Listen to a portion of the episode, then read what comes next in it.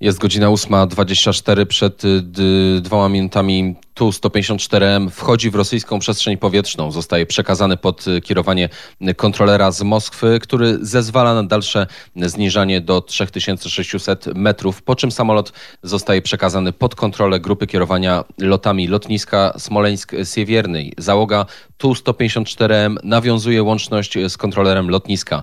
Pierwszy pilot dostaje informację, że na lotnisku jest mgła, widoczność na 400 metrów. Cytat: warunków do lądowania nie ma, dodaje kontroler ruchu lotniczego. Dziękuję, jeśli można, to spróbujemy podejścia, ale jeśli nie będzie pogody, to odejdziemy na drugi krąg, odpowiada kapitan Protasiuk.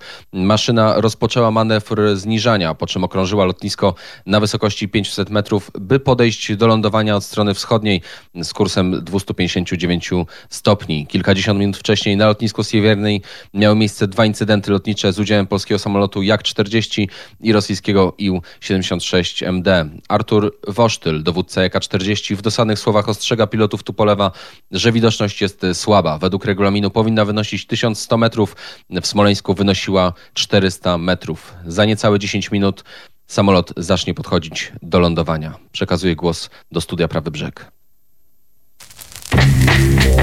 Warszawa 87,8 FM, Kraków 95,2 FM. Radio WNET. Radio dwóch stolic.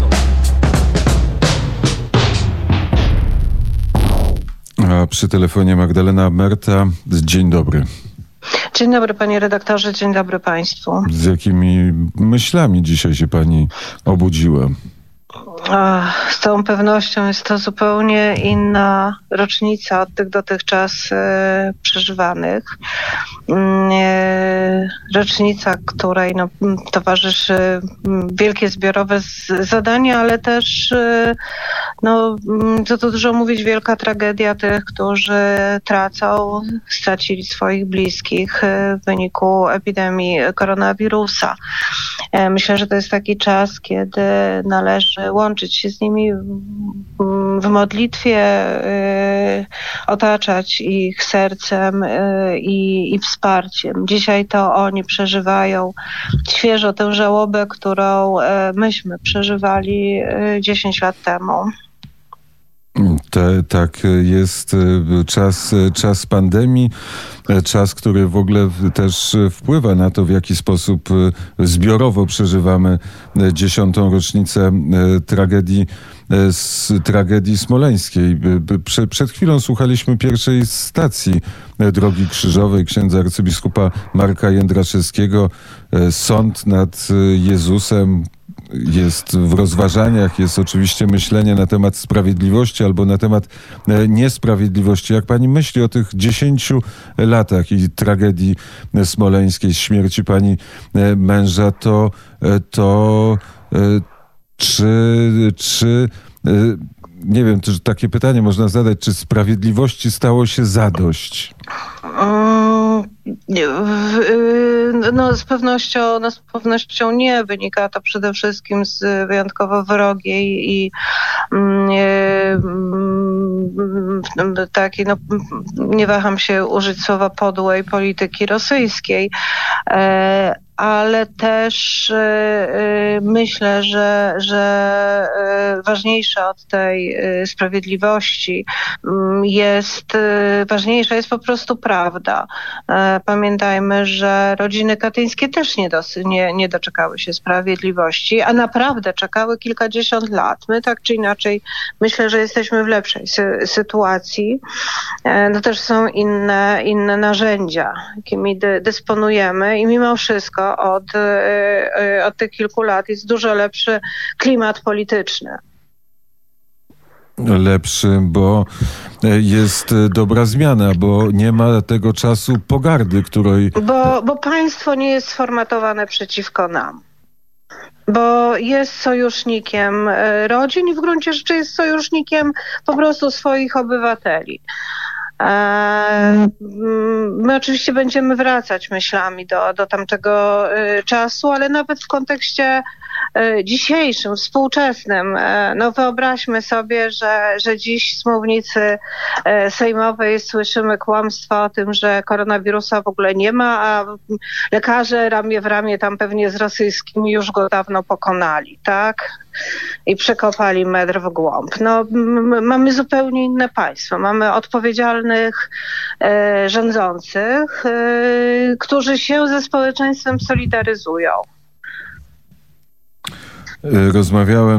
Rozmawialiśmy z Marią Dłużewską przed godziną 8. Przypomnieliśmy film Pogarda i tej pogardy po katastrofie smoleńskiej pani doświadczała. Tak, ale wolę pamiętać o tych wyrazach współczucia i solidaryzmu społecznego, solidarności społecznej, którego też doświadczałam. Jakkolwiek pełną parą pracowałby przemysł pogardy, to nie odbierze nam pamięci o tych setkach żółtych tulipanów ofiarowanych Marii Kaczyńskiej, tych kwiatach rzucanych pod koła samochodów wiozących trumny, o tych tłumach, które stały wzdłuż trasy przejazdu, modląc się i płacząc. Ja staram się bardziej pamiętać o nich. W końcu ich serca, ich dobroci, ich pamięci doświadczamy na stałe. Co miesiąc przychodzą na msze smoleńskie. Przyjeżdżają z odległych zakątków, tak jak nieustająco obecni górnicy są na każdej mszy. I wolę raczej myśleć o tych ludziach, bo to ludzie szlachetni i wspaniali, niż o tych podłych. I to jest bardzo ważne, żeby pamiętać o dobrych uczynkach, o solidarności, o tych światełkach w tunelu, bo kiedy tracimy nadzieję, wtedy nasze życie staje się taką czarnymi barwami namalowane. Pewno teraz jest pani w domu, pewno patrzy pani na zdjęcie swojego męża, pewno pani myśli o tych 10 latach, o dzieciach, które 10 lat temu przeżyły największą tragedię swojego życia. Ja myślę, że niestety to przeżywanie tragedii było bardzo rozciągnięte w czasie. Śmierć jest doświadczeniem powszechnym, tak? Wielu z nas musi pogodzić się z utratą bliskich. Ale Smoleńsk to nie tylko ta strata, to nie tylko ten brak, ale to właśnie lata matactwa, ciągłego rozdrapywania ran, drwiny i szyderstwa. I pewnie dorośli, którzy więcej ze świata rozumieją, poradzili sobie z tym lepiej niż ci najmłodsi, najsłabsi. Jest przysłowie: czas leczy rany, w tym przypadku prawdziwe? Nie. Myślę, że on nie leczy ran, on nas zmusza do tego, do powrotu do codzienności, do codziennych obowiązków, do takiego powszedniego życia. I w tym sensie nie pozwala nam zamknąć się we łzach, w żałobie, w tragedii. Rozpacz jest zresztą grzechem głównym, jednym z. I w tym sensie oczywiście ma znaczenie dobroczynne, bo wymusza na nas, żebyśmy się jakoś pozbierali.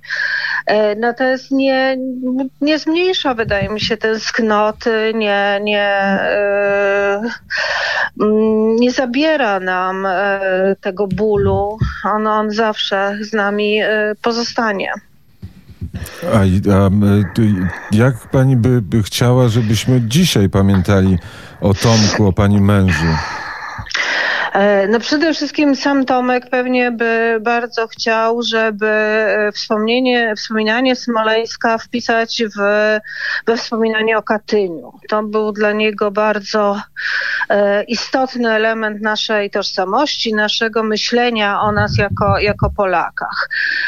I ja też chciałabym, żebyśmy z całą mocą przypominali, po co oni tam lecieli, dlaczego to było takie ważne. I myślę też, że jeśli właśnie w czymś można znajdować pociechę, to w przekonaniu, że w jakimś stopniu Smoleńsk odrodził nam Polskę, zidentyfikował nas z Polską.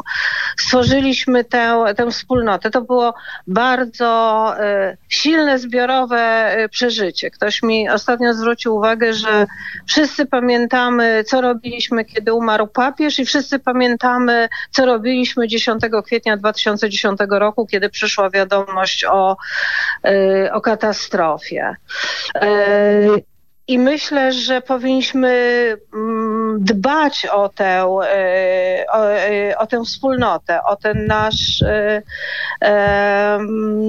o naszą rację stanu i na nasze poczucie tej polskości. Dla Tomka to było szalenie, szalenie ważne. I o to dzisiaj dbamy. A jak pani dzisiejszy dzień spędzi? Odwiedzę grup męża. Tak się szczęśliwie składa, że nasz maleńki parafialny cmentarzyk nie został zamknięty. Będziemy się tam udawać pojedynczo, oczywiście przestrzegając wskazówek w obliczu epidemii. I spędzę ten dzień na wspomnieniu o nim, zwłaszcza na wspomnieniu wspólnych świąt. Pamiętajmy, że to były ostatnie święta. Wielkanoc były ostatnimi świętami w ich życiu. Oni zginęli niespełna tydzień później. A trochę pewnie jak każda mama i pani domu spędzę na przygotowaniach do Wielkiej Nocy. Wielu pani przyjaciół również zginęło wtedy w katastrofie smoleńskiej. Tak, i myślę, że łączy nas, rodziny tych osób, taka głęboka duchowa więź. My nawet przyjęliśmy nazwę Stowarzyszenie Rodzin Katyń 2010. I jest coś z więzi rodzinnych między nami. Wracamy myślami do tych wszystkich, którzy tam zginęli, nie tylko tych naszych najbliższych, ale również tych, których znaliśmy, ceniliśmy. Dla pani ten 10 kwietnia jest codziennością. Tak, to pamiętam, jak kiedyś Barbara Zakrzeńska, świętej pamięci, już niestety, czyli wdowa po aktorze, powiedziała, kilka lat po katastrofie powiedziała, że dzisiaj jest 10 kwietnia 2010 roku i zapyta, czy rozumiem, o czym mówi, a ja rozumiałam bardzo dobrze. I my też, wydaje nam się, że też bardzo dobrze rozumiemy. Bardzo serdecznie dziękuję za rozmowę.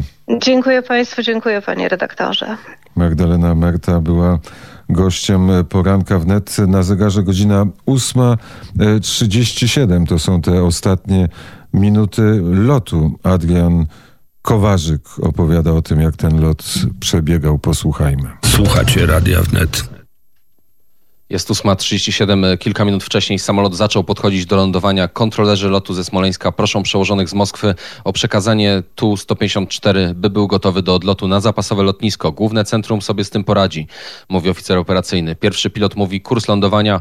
W przypadku nieudanego podejścia podchodzimy w automacie. Pułkownik Nikolaj Krasnokucki, jeden z kontrolerów, telefonicznie melduje, że Tupolew podchodzi do trawersu. Dodaje, że wszystko jest włączone i gotowe, ale nie melduje o złej pogodzie i o tym, że nie jest w stanie stanie przyjąć samolotu. Załoga Tu-154M zaczyna podejście do lądowania, włącza automat, redukuje prędkość, ustawia się na odpowiedniej wysokości. 3 minuty temu w kokpicie stewardessa Barbara Maciejczyk informuje pierwszego pilota, że pokład jest gotowy do lądowania. Samolot wykonuje trzeci zakręt przed lądowaniem. Odległość od lotniska 19 km. Kontroler ruchu, podpułkownik Plusin, instruuje załogę Tupolewa. Polski 101. Od 100 metrów bądź gotowy do odejścia na drugi krąg. Tak dokładnie odpowiada pierwszy pilot. Ktoś w kokpicie maszyny mówi tak czy nie. My musimy to lotnisko wybrać. W końcu na coś się zdecydować. Minuta temu załoga Jak-40 do pilotów Tu-154M. Arek, teraz widać 200. Chodzi o widzialność 200 metrów. Na te słowa odpowiada prawdopodobnie drugi pilot o... Zobacz, Tu-154M wykonuje czwarty zakręt przed lądowaniem. Teraz usłyszymy nagranie z czarnych skrzynek z kokpitu Tu-154M. Uwaga, nie jest to nagranie, którego powinny słuchać dzieci.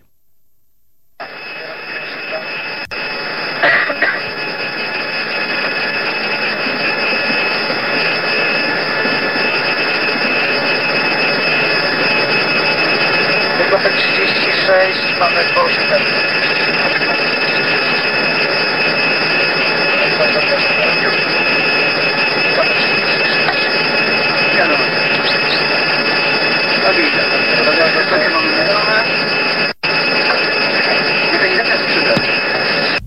Dopiero delenia 10 fotów jest staro.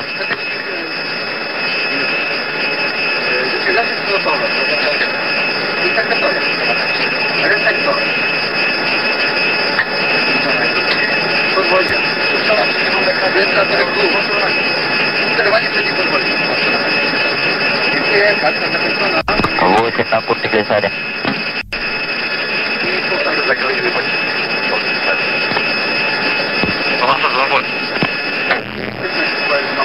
Посадка дополнительно 123 метра.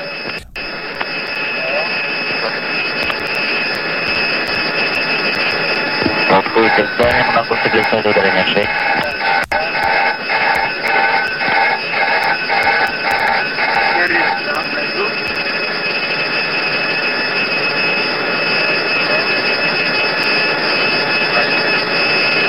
Terrain ahead.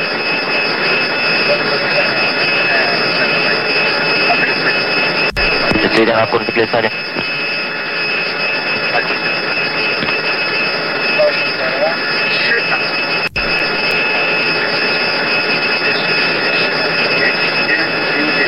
Idę na kurs glesaria. Sorry, включите. Terrain ahead.